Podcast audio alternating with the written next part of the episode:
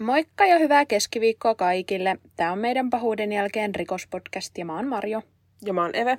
Ja nyt on sun vuoro aloittaa, niin menetkö sä asiaan? Menen heti, joo. Lapset ovat elossa ja minulla, mutta he ovat sairaita. Kaksi heistä on erityisen sairaita. Tuntematon mies soitti yhden kadoksissa olevista pojista isälle ja ilmoitti tälle haluavansa rahaa, jolloin palauttaisi pojat. Maaliskuun 26. päivä vuonna 1991 Etelä-Koreassa oli virallinen vapaa päivä. Silloin oli vaalit, joten koulutkin oltiin suljettu. Tällöin viisihenkinen poikaporukka päätti lähteä etsimään porukalla salamanterin munia heidän kotikaupunkinsa Diikun laitamilta.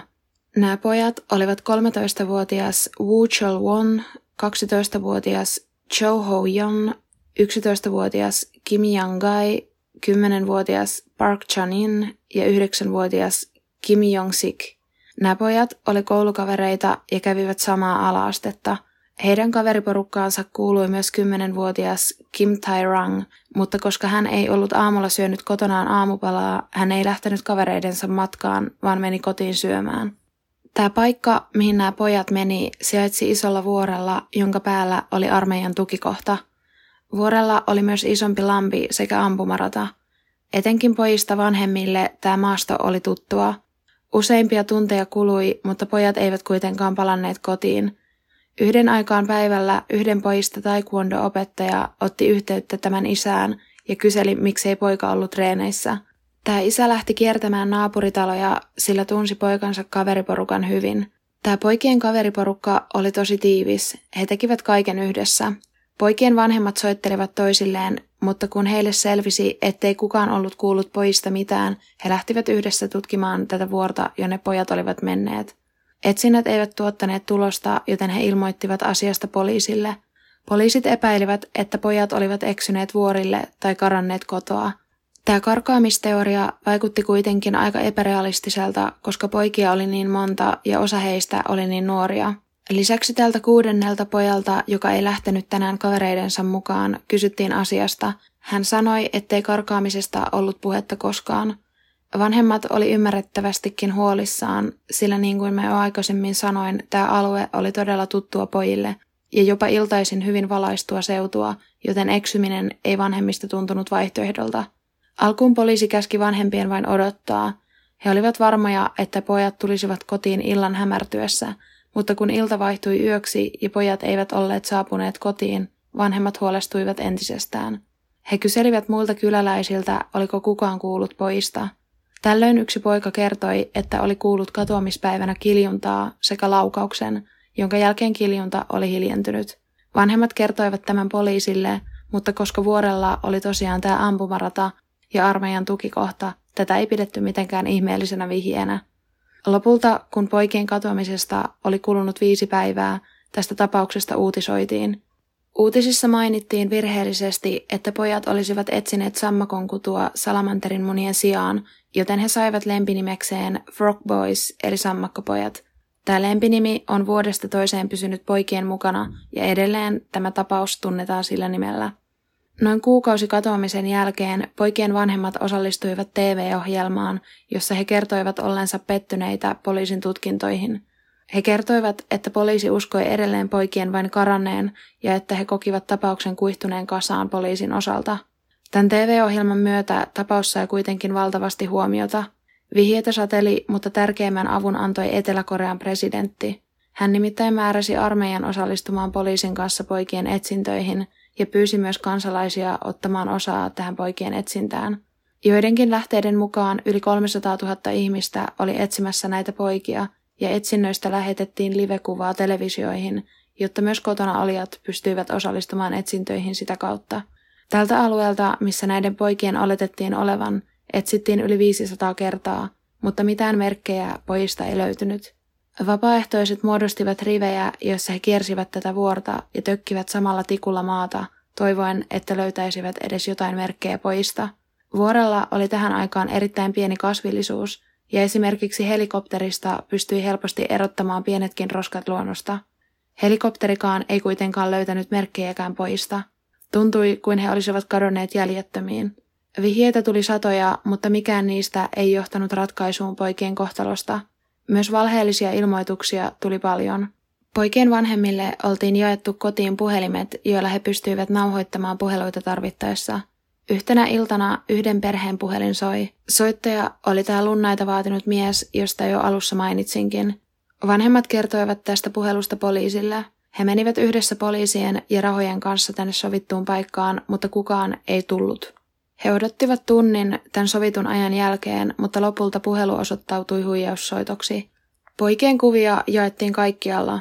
Mediassa, uutisissa ja jopa maitotölkeissä sekä karkkipapereiden kääröissä. Poikia ei kuitenkaan löytynyt eikä uusia vihjeitä juurikaan enää tullut, joten ihmisten kiinnostus tapausta kohtaan hiipui. Poikien vanhemmat etsivät lapsiaan kuitenkin tauotta. Osa näistä vanhemmista jätti jopa työnsä, jotta he pystyisivät etsimään lapsia täyspäiväisesti. Vanhemmat ostivat yhdessä kuorma-auton, jolla kiersivät ympäri maata etsien lapsiaan.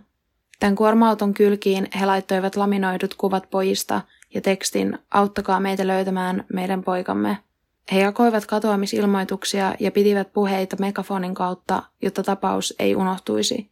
Poikien isät ajoivat suurimmaksi osaksi tätä autoa, koska äidit puolestaan pitivät kotona muusta perheestä huolta – Nämä poikien vanhemmat joutuivat valtavaan velkahelvettiin, sillä vanhemmat eivät pystyneet tehdä töitä pitkiin aikoihin tämän tapahtuneen takia.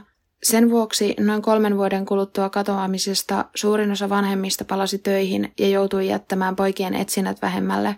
Kyläläisten kesken alkoi spekulointi siitä, mitä pojille tapahtui, ja syyttävä sormi osoitti kohti armeijaa.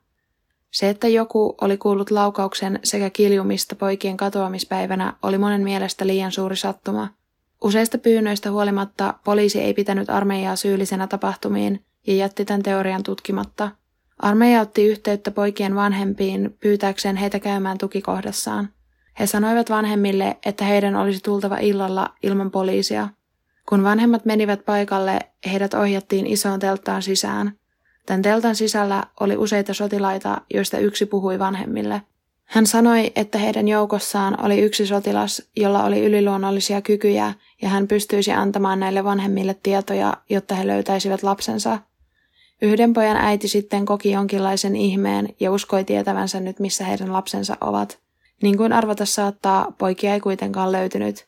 Vanhemmat eivät voineet käsittää, miksi armeija toimi näin. Halusiko armeija puhdistaa mainettaan vai mikä mahtoi tämän teon takana olla – kun tapaus oli alkanut menettää julkisuuttaan ja media ei enää ollut kiinnostunut tapauksesta, tuli julkisuuteen mies nimeltä Kim Gawon. Hän oli palannut Etelä-Koreaan Yhdysvalloista, jossa oli opiskellut kriminaalipsykologiaa. Hän oli varma, että lasten jäänteet oli haudattu yhden pojista isäntalon alle. Tämä kyseinen isä ei osannut kertoa kolmen tunnin ajalta, missä oli ollut näiden lasten katoamispäivänä – Kim Gawon väitti, että oli tutkinut asiaa laajalti ja oli varma tämän isän syyllisyydestä.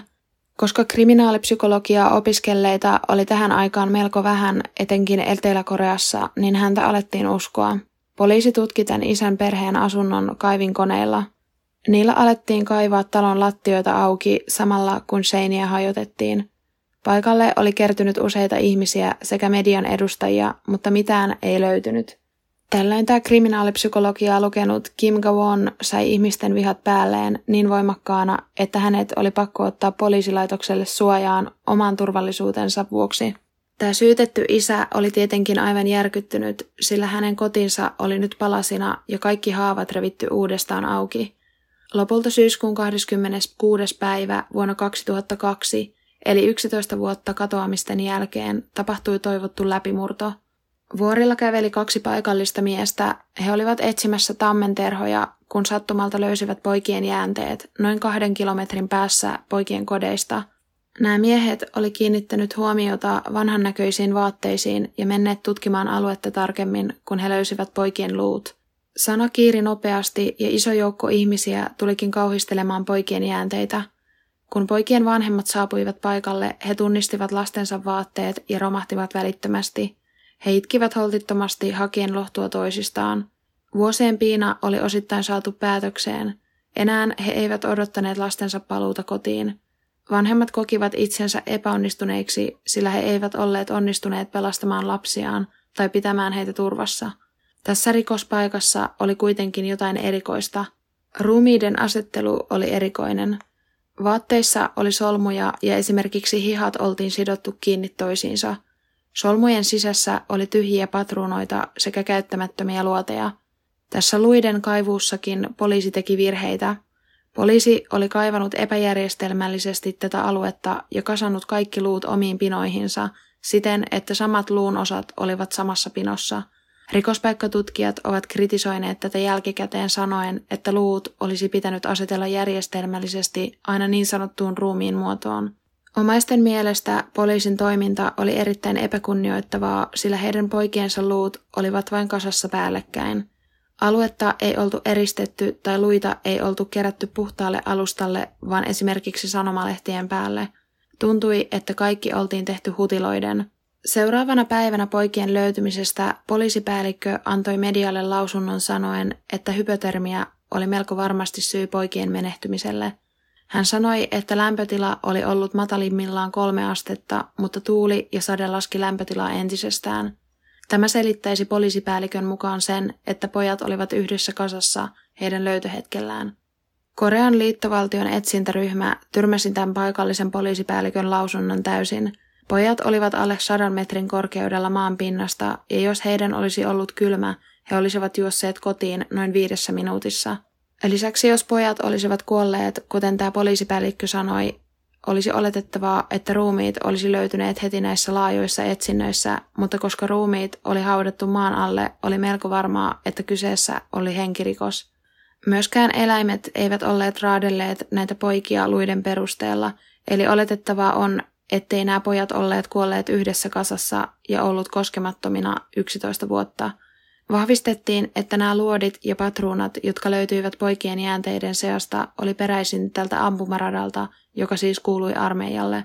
Armeija järjesti tiedotustilaisuuden, jossa he kielsivät osallisuutensa poikien kuolemiin ja sanoivat, että kyseisenä päivänä ampumaradalla ei oltu ammuskeltu, koska oli virallinen vapaapäivä vaalien vuoksi.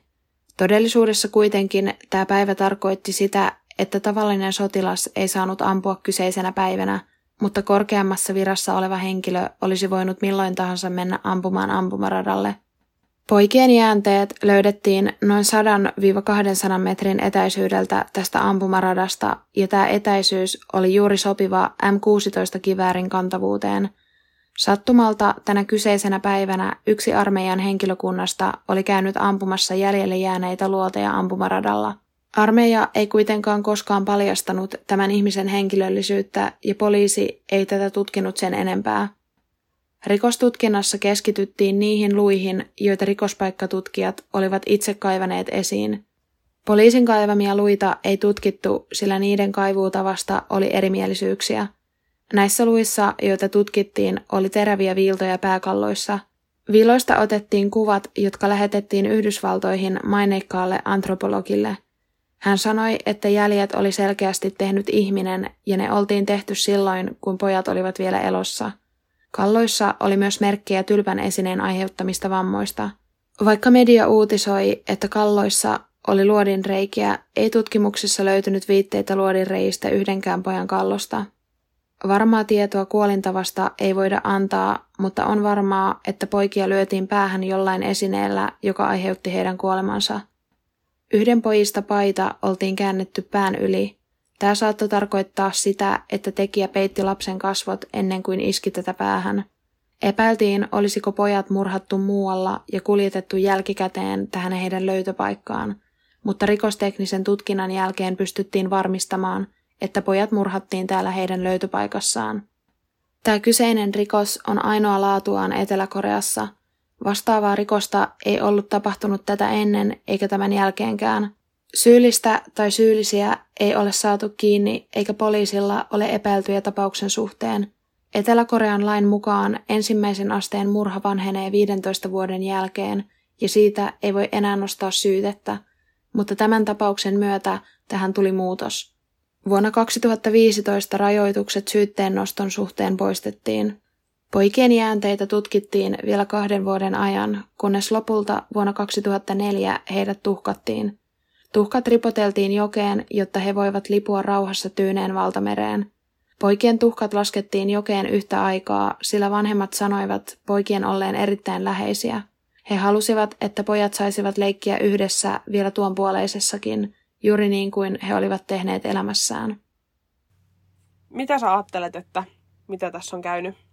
No kyllähän tämä siis henkirikos oli, vaikka poliisihan epäili jossain vaiheessa, että, tai tutki sitä, että jos ne pojat on vain eksynyt ja kuollut sinne, mm. mutta hehän oli siis ihan muutaman kilometrin päässä omista kodeistaan, niin ei, niin kuin henkirikoshan tämä oli. Mm. Ja niin kuin tässäkin epäiltiin sitä armeijaa, niin kyllä mäkin ehkä sille kannalle kuitenkin käännyn. Niin mäkin siis mun mielestä jotenkin tosi outoa, että ne armeijan tyypit oli jonkun muka selvän näkijän kanssa tyyli lähtenyt kiertää siellä. Siis jotenkin On, ihan joo. siis todella, mun on vaikea uskoa, että Suomen armeija tekisi tolleen. Niin munkin, joo, ei, ei todellakaan. Että aika, aika selkeää mun mielestä oli. Öö, varmaan, tai siis hirveätä noille vanhemmille, varmaan sitten samalla aika helpotus tämän yhden pojan vanhemmille, joka ei sitten lähtenytkään siihen mukaan mm. nyt kavereittensa kanssa. Mm. Että tavallaan kun heidänkin poika olisi voinut olla siinä samassa tilanteessa. Ja mun mielestä jotenkin tosi törkeetä, miten sen yhden pojan niin kuin isän talo revittiin niin kuin auki ja sitä syytettiin. Joo. Että se on haudannut ne niin kuin pojat sinne. Kyllä. Siis aivan. Muutenkin niin kuin raskasta toi tilanne, niin sitten vielä, että sun niin kuin niskoille laitetaan syyt. Mm, ja niin kuin... mun mielestä siis niin ihanaa, että ne muut vanhemmat niin kuin periaatteessa piti sen puolia. Joo, Et joo, eikä joo. lähtenyt siihen niin kuin mukaan. Niin oli, nehän oli yhtä viimeiseen asti. Niin. Ja musta oli tosi hienoa, että he sitä ajatteli, että he haluaa tota, niin kun päästää nämä pojat yhdessä vapauteen sinne. Joo, niin kun, että sit, niin kun on aina... Le- niin, että tosi silleen niin kuin kiva. Mutta aika jännä, miten pieleen voi mennä jotkut ruumiiden nostamiset sieltä, kun nehän löydettiin sieltä maasta Niin, niitä luun osia.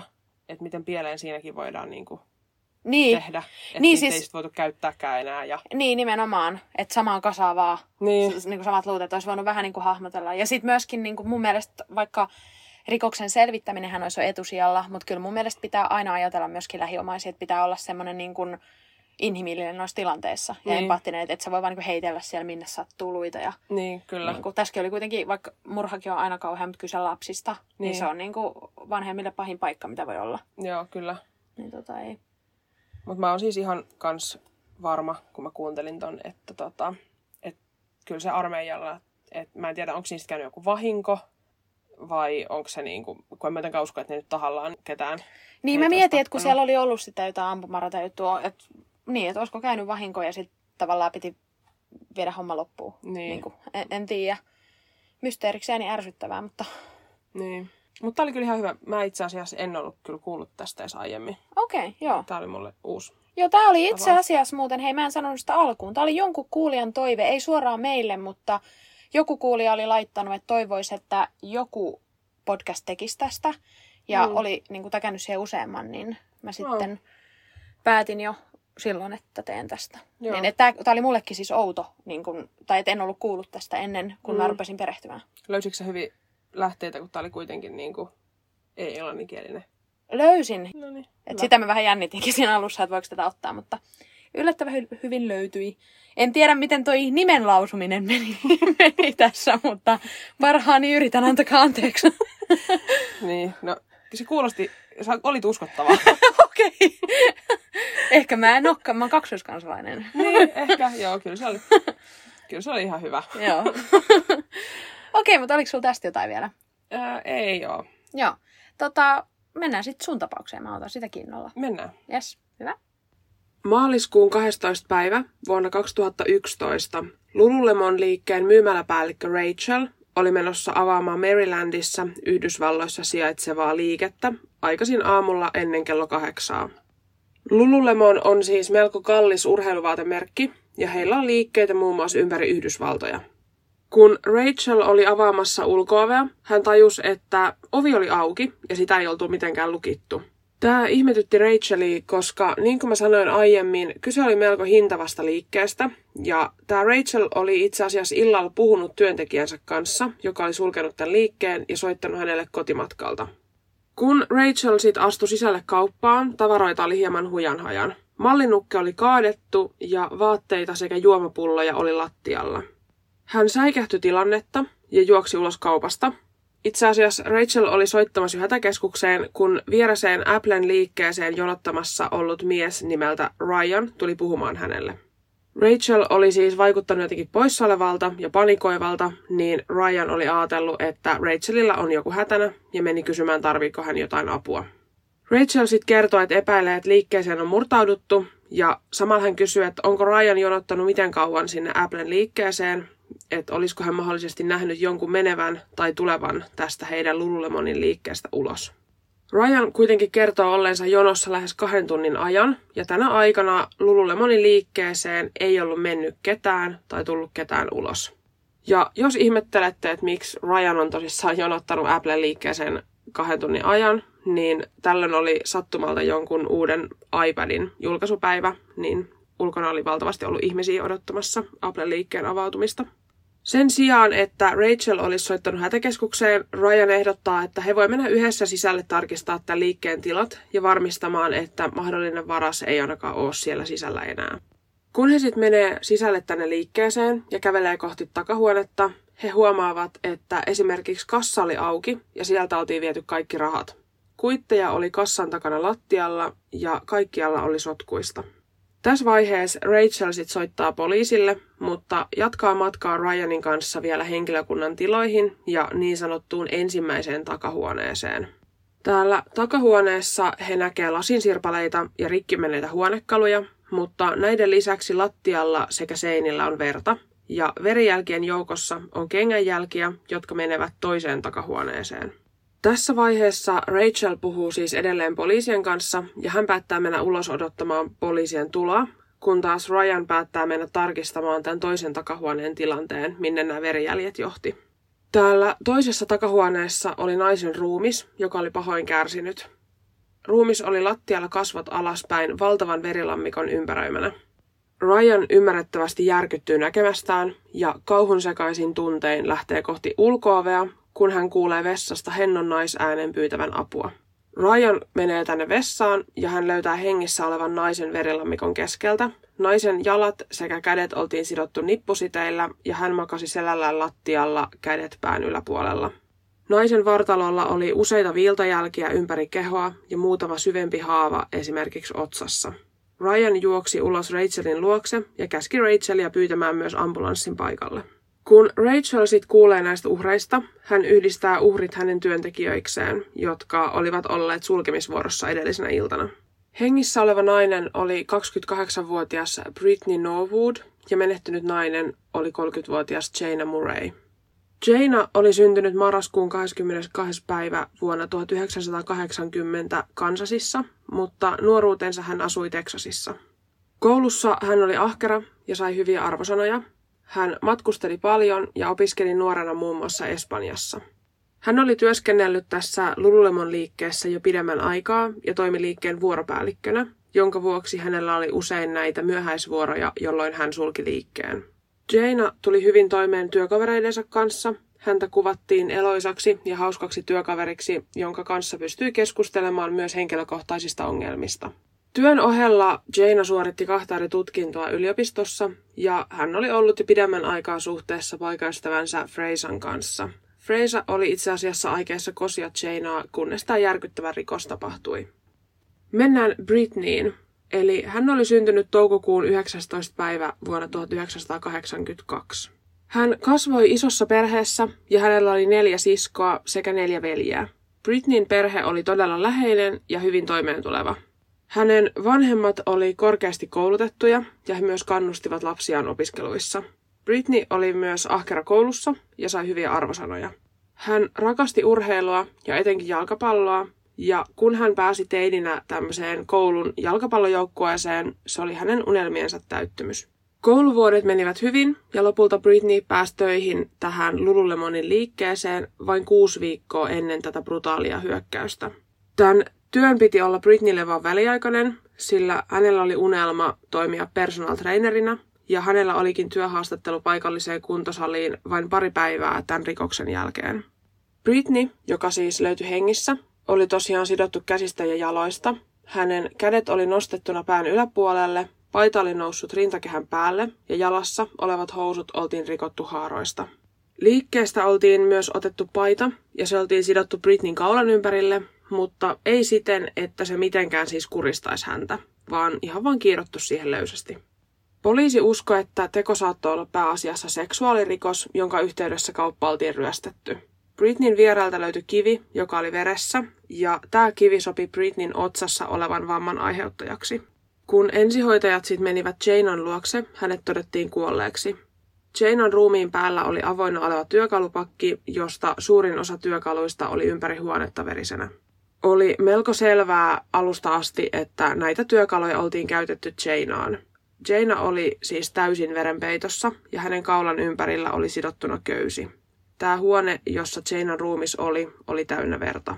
Koko lattia oli verenpeitossa ja Jainan ruumiin ympärillä oli valtava lammikko hyytynyttä verta. Seinillä oli veriroiskeita melkein kahden metrin korkeudessa. Rikospaikkaa tutkiessa löytyi kahdet eri veriset kengänjäljet. Toiset näistä jäljistä kuului naiselle ja oli melko selvää, että ne oli joko Britnin tai Janan kengänjäljet. Mutta sitten nämä toiset jäljet kuulu selkeästi miehelle, sillä ne olivat kokoa 45-46. Nämä miehen kengänjäljet johti sitten liikkeen keittiöön lavuarin luokse, johon ne loppu. Epäiltiin, että joko tämä mahdollinen tekijä otti ne pois ja laittoi laukkuunsa, tai jopa pesi ne ja poistui tästä liikkeestä. Poliisin tarkemmissa tutkimuksissa nämä kengät kuitenkin löytyi liikkeen kaapista verisenä. No ruumiinavauksessa selvisi, että Janassa oli ainakin 331 erilaista vammaa. Suurin osa näistä vammoista oli puukoniskuja, mutta häntä oltiin myös hakattu ja hänellä oli käsissä useita vammoja merkkinä siitä, että hän oli yrittänyt puolustaa ja suojata itseään. Näistä 331 vammasta 200 vammaa oli Janan pään, kasvojen sekä kaulan seudulla ja loput 131 oli pääasiassa käsissä, rintakehällä sekä vatsalla. Tämän lisäksi hänellä oli kahdeksan erilaista kallonmurtumaa. Mun mielestä kuitenkin kaikista järkyttävintä oli se, että lääkäri oli melko varma, että Jaina oli ollut hengissä lähes loppuun asti ja oli kuollut lopulta niskaan osuneeseen puukoniskuun, joka oli osunut häntä selkäytimeen. Nämä Jainan vammat oltiin tehty ainakin viidellä eri välineellä, ja näiden välineiden uskotaan olleen vasara, kaksi erilaista mattopuukkoa, jakoavain, köysi, joka oli siis hänen kaulan ympärillä, ja buddha-patsas, joka oli ruumiin vierellä. Britney vietiin sairaalaan tutkittavaksi, mutta hänen vammat olivat pääasiassa pinnallisia. Haavat puhdistettiin ja vain kahteen haavaan tarvittiin muutamat tikit, muuten vammat saavat parantua itsestään. Britney kertoi sairaalassa, että hänet oltiin raiskattu ja hänestä otettiin tämmöiset raiskausnäytteet. Sairaalassa häntä myös kuulusteltiin ekan kerran illan tapahtumista ja Britney kertoki poliisille seuraavaa. Eli hän sanoi, että he olivat kahdestaan Janan kanssa sulkemassa liikettä illalla normaaliin tapaan. He lukitsivat ovet ja Jana lähti omalla autollaan kotiin, kun taas Britney käveli metroasemalle, jossa tajusi, että oli unohtanut lompakkonsa työpaikalle, jossa oli myös metrolippu, eikä näin ollen pääsisi metroon tai kotiin. Britney joutui palaamaan työpaikalleen, mutta koska hän oli niin sanotusti tavallinen työntekijä, niin hänellä ei ollut avaimia liikkeeseen, vaan ainoastaan Janella oli avaimet. Koska Britneyllä ei ollut Janan numeroa, hän soitti toiselle työkaverilleen, jolta sitten sai tämän numeron ja sai lopulta yhteyden Janaan, jota pyysi sitten palaamaan liikkeeseen, jotta saa metrolippunsa haettua. Jana sanoi, että takaisin palaaminen on ok, koska hän oli itsekin unohtanut läppärinsä liikkeeseen. Niinpä kaksikko tapasi tämän liikkeen ulkopuolella ja he meni yhdessä sisään. Britney ei kuitenkaan löytänyt metrolippuaan ja he etsivät sitä yhdessä, mutta kun sitä ei löydy, Jaina tarjosi Britneylle omaa metrolippuaan, jotta hän pääsee kotiin. Britney otti Jaina metrolipun vastaan ja kun he olivat yhdessä poistumassa liikkeestä, niin vaaterekkien takaa heidät yllätti kaksi hiihtopipoon pukeutunutta miestä. Britney kertoi, että toinen näistä miehistä löi välittömästi Jainaa ja raahasi hänet hiuksista takahuoneeseen, kun taas lyhyempi näistä miehistä raahasi Britneyn hiuksista kassojen taakse, jolloin hänen piti avata kassat ja laittaa kaikki rahat tämän miehen reppuun. Kun kassat oltiin tyhjennetty, mies raahasi Britneyn takahuoneeseen, mutta eri huoneeseen, missä Jaina oli. Täällä takahuoneessa mies löi Britneytä ja sitoi hänet ranteesta ja nilkoista kiinni. Britney kertoi, että mies oli uhkaillut häntä ja haukkunut häntä, jonka jälkeen hän oli raiskannut hänet muun muassa puisella vaatehenkarilla. Britney kertoo, että kuuli koko ajan, miten Jaina huusi apua viereisestä huoneesta, mutta lopuksi Jainan huuto hiljeni, kunnes loppui kokonaan. Miehet olivat lopulta jättäneet Britneyn henkiin tarkoituksella sanoen, että Britney oli parempaa seksiseuraa kuin Jaina ja poistuneet liikkeestä jättäen Britneyn henkilökunnan vessaan. Samaan aikaan, kun Britney kertoi poliisille tapahtumista, hän itki hysteerisesti ja syytti itseään tapahtumista, sillä hän oli juuri se, jonka vuoksi he olivat palanneet liikkeeseen sulkemisajan jälkeen. Britney oli kuulusteluissa aivan rikki henkisesti. Kuulusteltuaan Britneytä, poliisit päättivät alkaa tutkia valvontakameranauhoja, ja ainoa valvontakamera, mitä tällä kyseisellä kadulla oli, jossa tämä Lululemonin liike sijaitsi, oli Applen myymälän ulkopuolella ja tämä myymälä oli tosiaan Lululemonin seinänaapuri. Tätä valvontakameraa tutkiessa poliisi näkee kaksi tummiin pukeutunutta miestä kävelevän kadulla juuri kymmenen maissa illalla, joka oli siis juuri tämä aika, milloin Britney kertoi hänen ja Janan olleen lähdössä kotiin. Poliisi alkoi etsiä miehiä ja pyysi ihan mitä tahansa vihjettä, jotta saataisiin syylliset kiinni. Odotellessaan vihjettä poliisit kyselivät, oliko Lululemonin vieressä olevat myymälät kuulleet tai nähneet mitään erikoista. Tällöin yksi Applen myyjistä kertoo kuullensa kymmenen aikaa illalla kiljumista ja hakkaamista. Hän oli kuullut kahden eri naisen äänet, joista toinen oli sanonut, että voi hyvä Jumala auta mua, ja toinen, että pyydän, ette tee näin, puhutaan asiasta. Tämä myyjä oli sitten mennyt turvamiehen luokse ja pyytänyt, että tämä turvamies menisi katsomaan, onko Lululemonin liikkeessä kaikki hyvin. Tämä turvamies meni tämän oven taakse, löi oveen muutaman kerran nyrkillä ja käski olla hiljempaa, jolloin nämä äänet sitten hiljeni. Poliisille ei näistä aika erikoisista äänistä sitten kuitenkaan tehty koskaan ilmoitusta, mikä kuulostaa kyllä aika erikoiselle. Poliisi alkoi etsiä Janan autoa, sillä Britney oli kertonut, että Jane oli jättänyt auton suoraan liikkeen eteen, mutta se ei enää ollut siinä aamulla, kun poliisit saapuivat. Kun Janan autosta aletaan jakaa valokuvaa, niin yksi poliiseista kertoo nähneensä Janan auton Lululemonin lähellä olevalla parkkipaikalla puolen yön jälkeen murhayönä. Autossa oli valot päällä ja pelkäjän paikalla istui joku. Kun poliisisit oli ajanut uudestaan tämän auton ohitte yöllä kahden kolmen aikaa, sen valo oli sammunut ja auto oli tyhjä.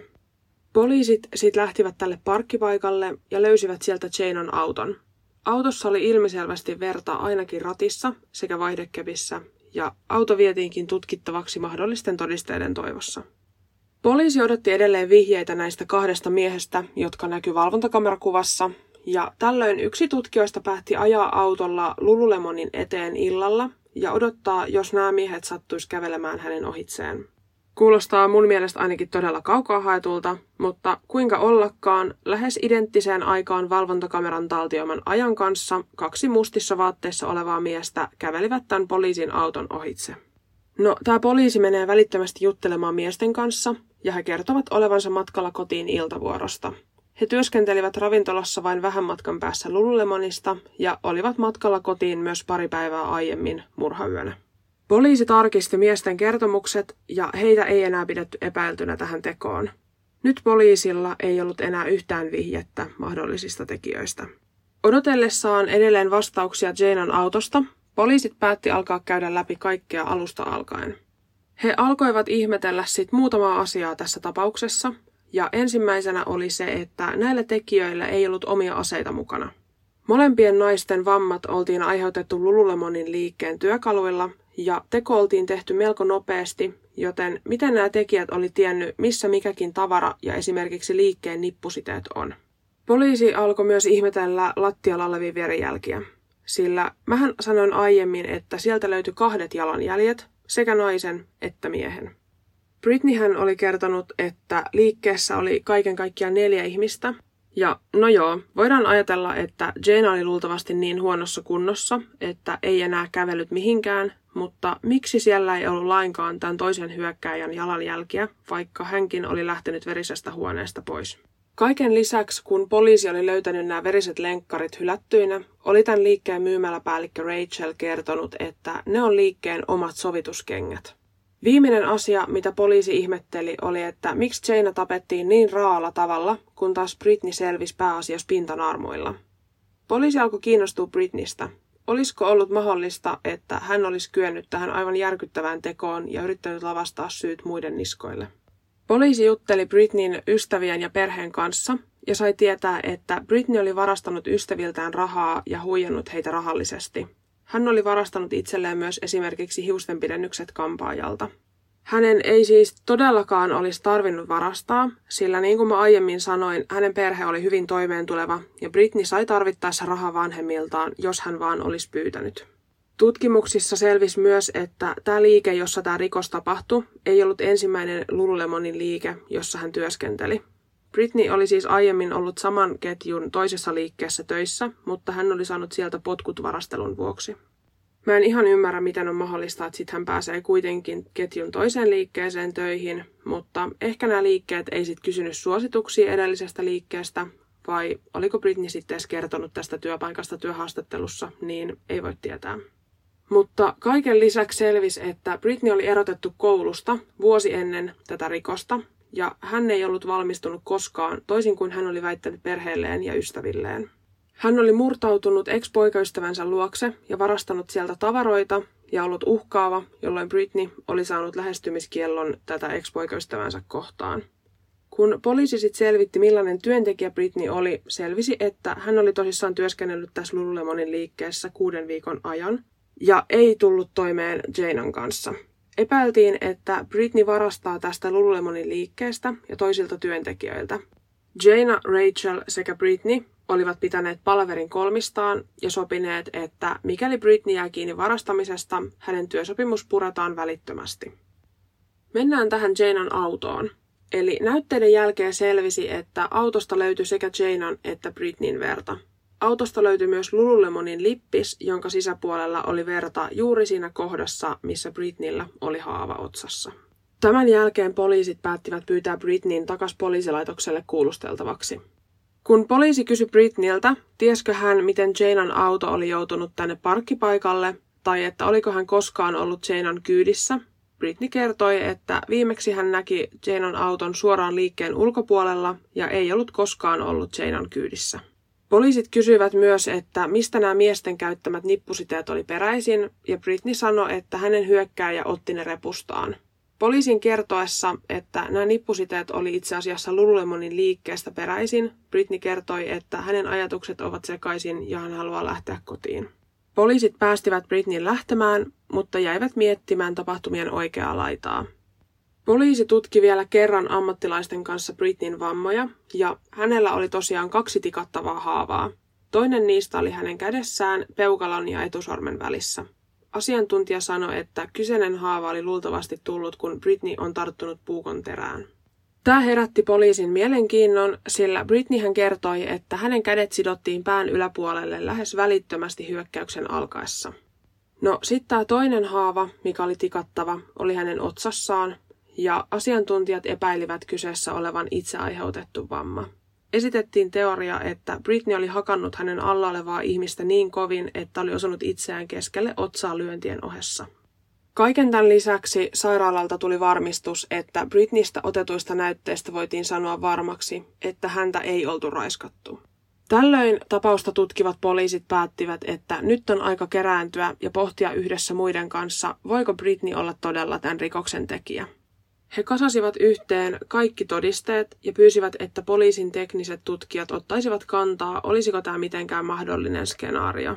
Nämä tutkijat halusivat nähdä tarkemmin nämä nippusiteet, jotka oli Britneyn ranteiden ja nilkkojen ympärillä. Näitä nippusiteitä tutkiessa he löysivät ranteiden ympärillä olevista nippusiteista hampaan jäljet, mutta nilkkojen ympärillä olevista nippusiteista näitä jälkiä ei löytynyt. Oli siis erittäin varmaa, että Britney oli sitonut itsensä nippusiteillä. Laajemmin Britneyn vammoja arvioidessa pystyttiin sanomaan, että viilot oltiin tehty siinä kulmassa, että Britney oli mitä luultavimmin tehnyt ne itse.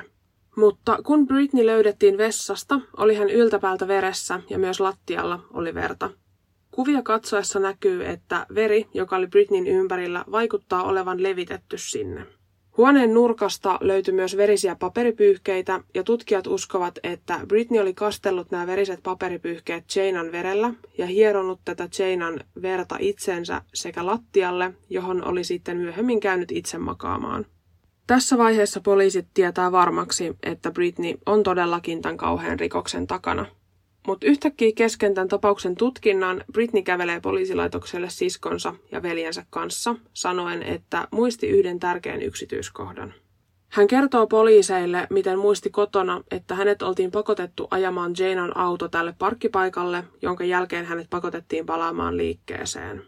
Ja hän siis todella väitti ajaneensa yksin tämän auton tänne parkkipaikalle ja sen jälkeen kävelleensä yksin takaisin tänne liikkeeseen. Kun poliisi ihmetteli, miksei Britney ajanut poliisilaitokselle tai pyytänyt apua, hän kertoi pelänneensä, että miehet löytäisivät hänet, sillä he olivat uhanneet hänen henkeään ja sanoneet, että tietävät Britneyn kotiosoitteen. Poliisit poistuvat hetkeksi ja päättävät kertoa Britneylle nyt, että hän on tapauksen pääepäilty. Poliisit menevät takaisin Britneyn luokse ja pyytävät häntä kertomaan totuuden tapahtumista. Britney purskahtaa itkuun ja sanoo, että on kertonut kaiken, mitä muistaa. Poliisit kertovat Britneylle kaikki todisteet häntä vastaan, mutta Britney kieltää edelleen kaiken. Lopulta kuulustelujen jatkuessa poliisit hakivat paikalle Britneyn siskon sekä veljen ja käyvät uudestaan todisteita läpi. Pian Britneyn sisko kuitenkin haluaa poistua ja poliisit lähtivät tämän siskon perään taktisesti jättäen Britneyn hänen veljensä kanssa kaksin. Tämä veli sitten alkaa kysellä Britneyltä, että onko hän syyllinen, johon Britney vastaa melko epäselvästi, että ei halua puhua aiheesta poliisilaitoksella ja että ei tiedä, miten tämä teko tapahtui. Poliisit tietenkin näkee tämän keskustelun ja pitivät tätä tunnustuksena. Lopulta maaliskuun 18. päivä vuonna 2011, eli tasan viikko Janan murhan jälkeen, Britney pidätettiin. Oikeudessa todisteet puhu puolestaan ja oli erittäin selvää, että Britney on syyllinen – hänet tuomittiin elinkautiseen vankeusrangaistukseen ilman ehdonalaisen mahdollisuutta. Tapauksen selkeydestä itse asiassa kertoo se, että valamiehistä harkitsi tätä tuomiota alle tunnin ajan. Tähän loppuun mä kerron vielä, mitä poliisit uskoo, että tapahtui. Eli murha-iltana Jane sai Britneyn kiinni joukahousujen varastamisesta ja oli ilmeisesti sanonut Britneylle, että hänen täytyy seuraavana päivänä tunnustaa tekonsa myymäläpäällikkö Rachelille. Tämän jälkeen Britney sekä Jaina olivat lähteneet kotiin päin, kunnes Britney soitti Jainalle ja pyysi palaamaan kauppaan. Täällä kaupassa tilanne eskaloitui, jonka seurauksena Britney murhasi Jainan 331 iskulla. Tämän jälkeen Britney tajusi, että Jane on auton liikkeen edessä ja se oli saatava siirrettyä, sillä liikkeen myymälä vastaava Rachel asui lähes suoraan vastapäätä tätä liikettä ja olisi voinut ikkunasta nähdä Janean auton ja tulla kesken kaiken katsomaan, mitä tapahtuu. Niinpä Britney siirsi tämän auton ja palasi takaisin liikkeelle viimeistelemään tekonsa. Hän alkoi sotkea liikettä ja teki sinne kengänjälkiä liikkeen kengillä. Hän valeli itsensä Janan verellä ja teki itselleen pintanarmuja, jonka jälkeen hän sitoi itsensä ja kävi lattialle odottamaan aamua. Eli Jaina todella menetti henkensä vain noin sadan dollarin joukahousujen vuoksi. Joo. Mun mielestä ihan hyvin tuo loppuun kiteytetty, että ihan järkyttävää, että ihan oikeasti sadan dollarin housujen takia sut tapetaan. Mm. Että niinku, tosi järkyttävää mun mielestä. Niin oli. Ja miten suunnitelmallisesti ja niinku raasti sä voit oikeasti sun työkaverin tappaa. Niin siis en mä niinku oikeasti sen uhalla, että mä saisin potkut, niin tiedätkö, että jos sä tappat, tapatkin jonkun, niin et, et noin raaka mm. tapa. Ja jotenkin, niin. Ja on siis tosi niin kuin, suunnitelmallisesti, että hän oikeasti keksi tuollaisen niin kuin, valheen ja hän oli siellä niin kuin, niin se tarinakin tuntia. Mä mietin vähän sitä, että kekkasko se sen, tai niin kuin, ö, epäröikö se sitä tekoa vielä niin kuin siinä vaiheessa, kun ne lähti kotiin, kun se soitti sen sitten takaisin. Mm. Ja sitten se vaan päätti, että ei kun nyt. Niin, se voi olla Et jos siis... sä ajattelit, että se ei ota seuraavaan päivään, koska muuten hän olisi voinut kertoa sille esimiehelleen tästä varastamistapauksesta. Niin, voi olla, koska sitten jotenkin, en mä tiedä, mun mielestä siinä oli siis niin kuin kaikki pielessä. Ensinnäkin tämän Jananhan, niin hän oli siis vaihtanut vuoroa. Hänellä ei oikeasti ollut sitä vuoroa silloin. Mm. Että hän oli vaihtanut työkaverinsa kanssa vuoroa, kenellä piti olla jotain. Siinä oli joku meno. Ja tota, et, siis ihan kauhea sattuma, niin. että miten hän sitten oli just se, joka niinku huomasi sen varkauden. Niin. Ja sitten tässä Lululemonin näissä liikkeissä on joku sellainen, että ne saa siis oikeasti joka vuoro katsoa niin toistes kassit, ettei siellä kukaan varasta mitään. Aivan, niin kuin se on merkkiliike? Niin. Okay. Niin se oli silleen, että kun se Jane oli se joku päällikkö tai vuorovastaava tai semmoinen, niin hänen tehtävä oli aina katsoa sit niiden alaistensa kassit. Että ei, ei ole hirveän luotto mun mielestä niin kuin No ei kyllä ole, joo. Plus, että hänellä oli sitä varkaustaustaa muutenkin. Mm. Niin, tota. Mutta jotenkin niin.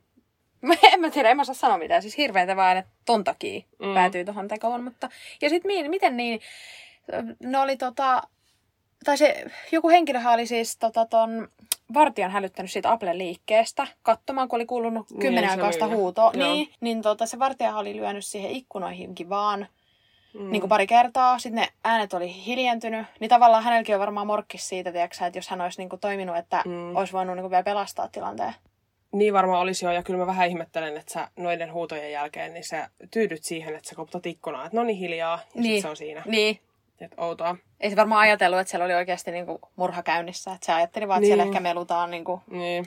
Mutta jotenkin ajattelisin, että siellä olisi voinut olla vaikka varkaus käynnissä. Että niin. olisi käynyt katsoa. Mutta toki niin. hänen tehtävä oli vartioida Applen liikettä, eikä niin. Niin, totta. sitä Lululemonia. Niin. Mut, Joo, eihän se hänen vikansa ole siis, mutta... Miten se, kun se Britney oli kävellyt sieltä tota, tai ajanut autolla ja kävellyt takaisin. Joo, mun mielestä siis niinku tosi fail-teoria häneltä, että hänet mm. pakotettiin ajaa auto kauas ja palaamaan liikkeeseen. Ei millään pahalla, mutta kuka tekee ton? Niin. Jos mulle sanottaisiin, että ajapa tämä auto tänne parin korttelipäähän ja kävele takaisin, niin mä ajaisin pois. Niin, ja hän oli vielä itse asiassa sanonut, että hän on siinä matkalla sinne myymälään takaisin niin kävellyt poliisin ohitte, mutta hän ei ollut uskaltanut sanoa sille mitään. Niin. Joo, kyllähän toi mm. vähän tämmöiset keksityt teoriat mm. kuulostaa. Itse en ainakaan toimisi noin. Niin, kyllä. No, se on kyllä hyvä tietää. Joo, se on ihan kiva tietää. Mutta tämäkin oli itse asiassa toivejakso. Aa. Mä unohdin kanssa sanoa tämän. Mä no tein nyt. No, mutta kiva. Meillä on tämmöinen toive, toive keskiviikko sitten. Joo. Ei varmaan muuta tänään. Joo. Kiitos kun kuuntelit jakson. Tuu juttelemaan meille, jos jotain asiaa, niin Instassa at pahuuden jälkeen. Ja sähköpostitse. Sähköpostilla pahuuden jälkeen at gmail.com. Moikka! Moro!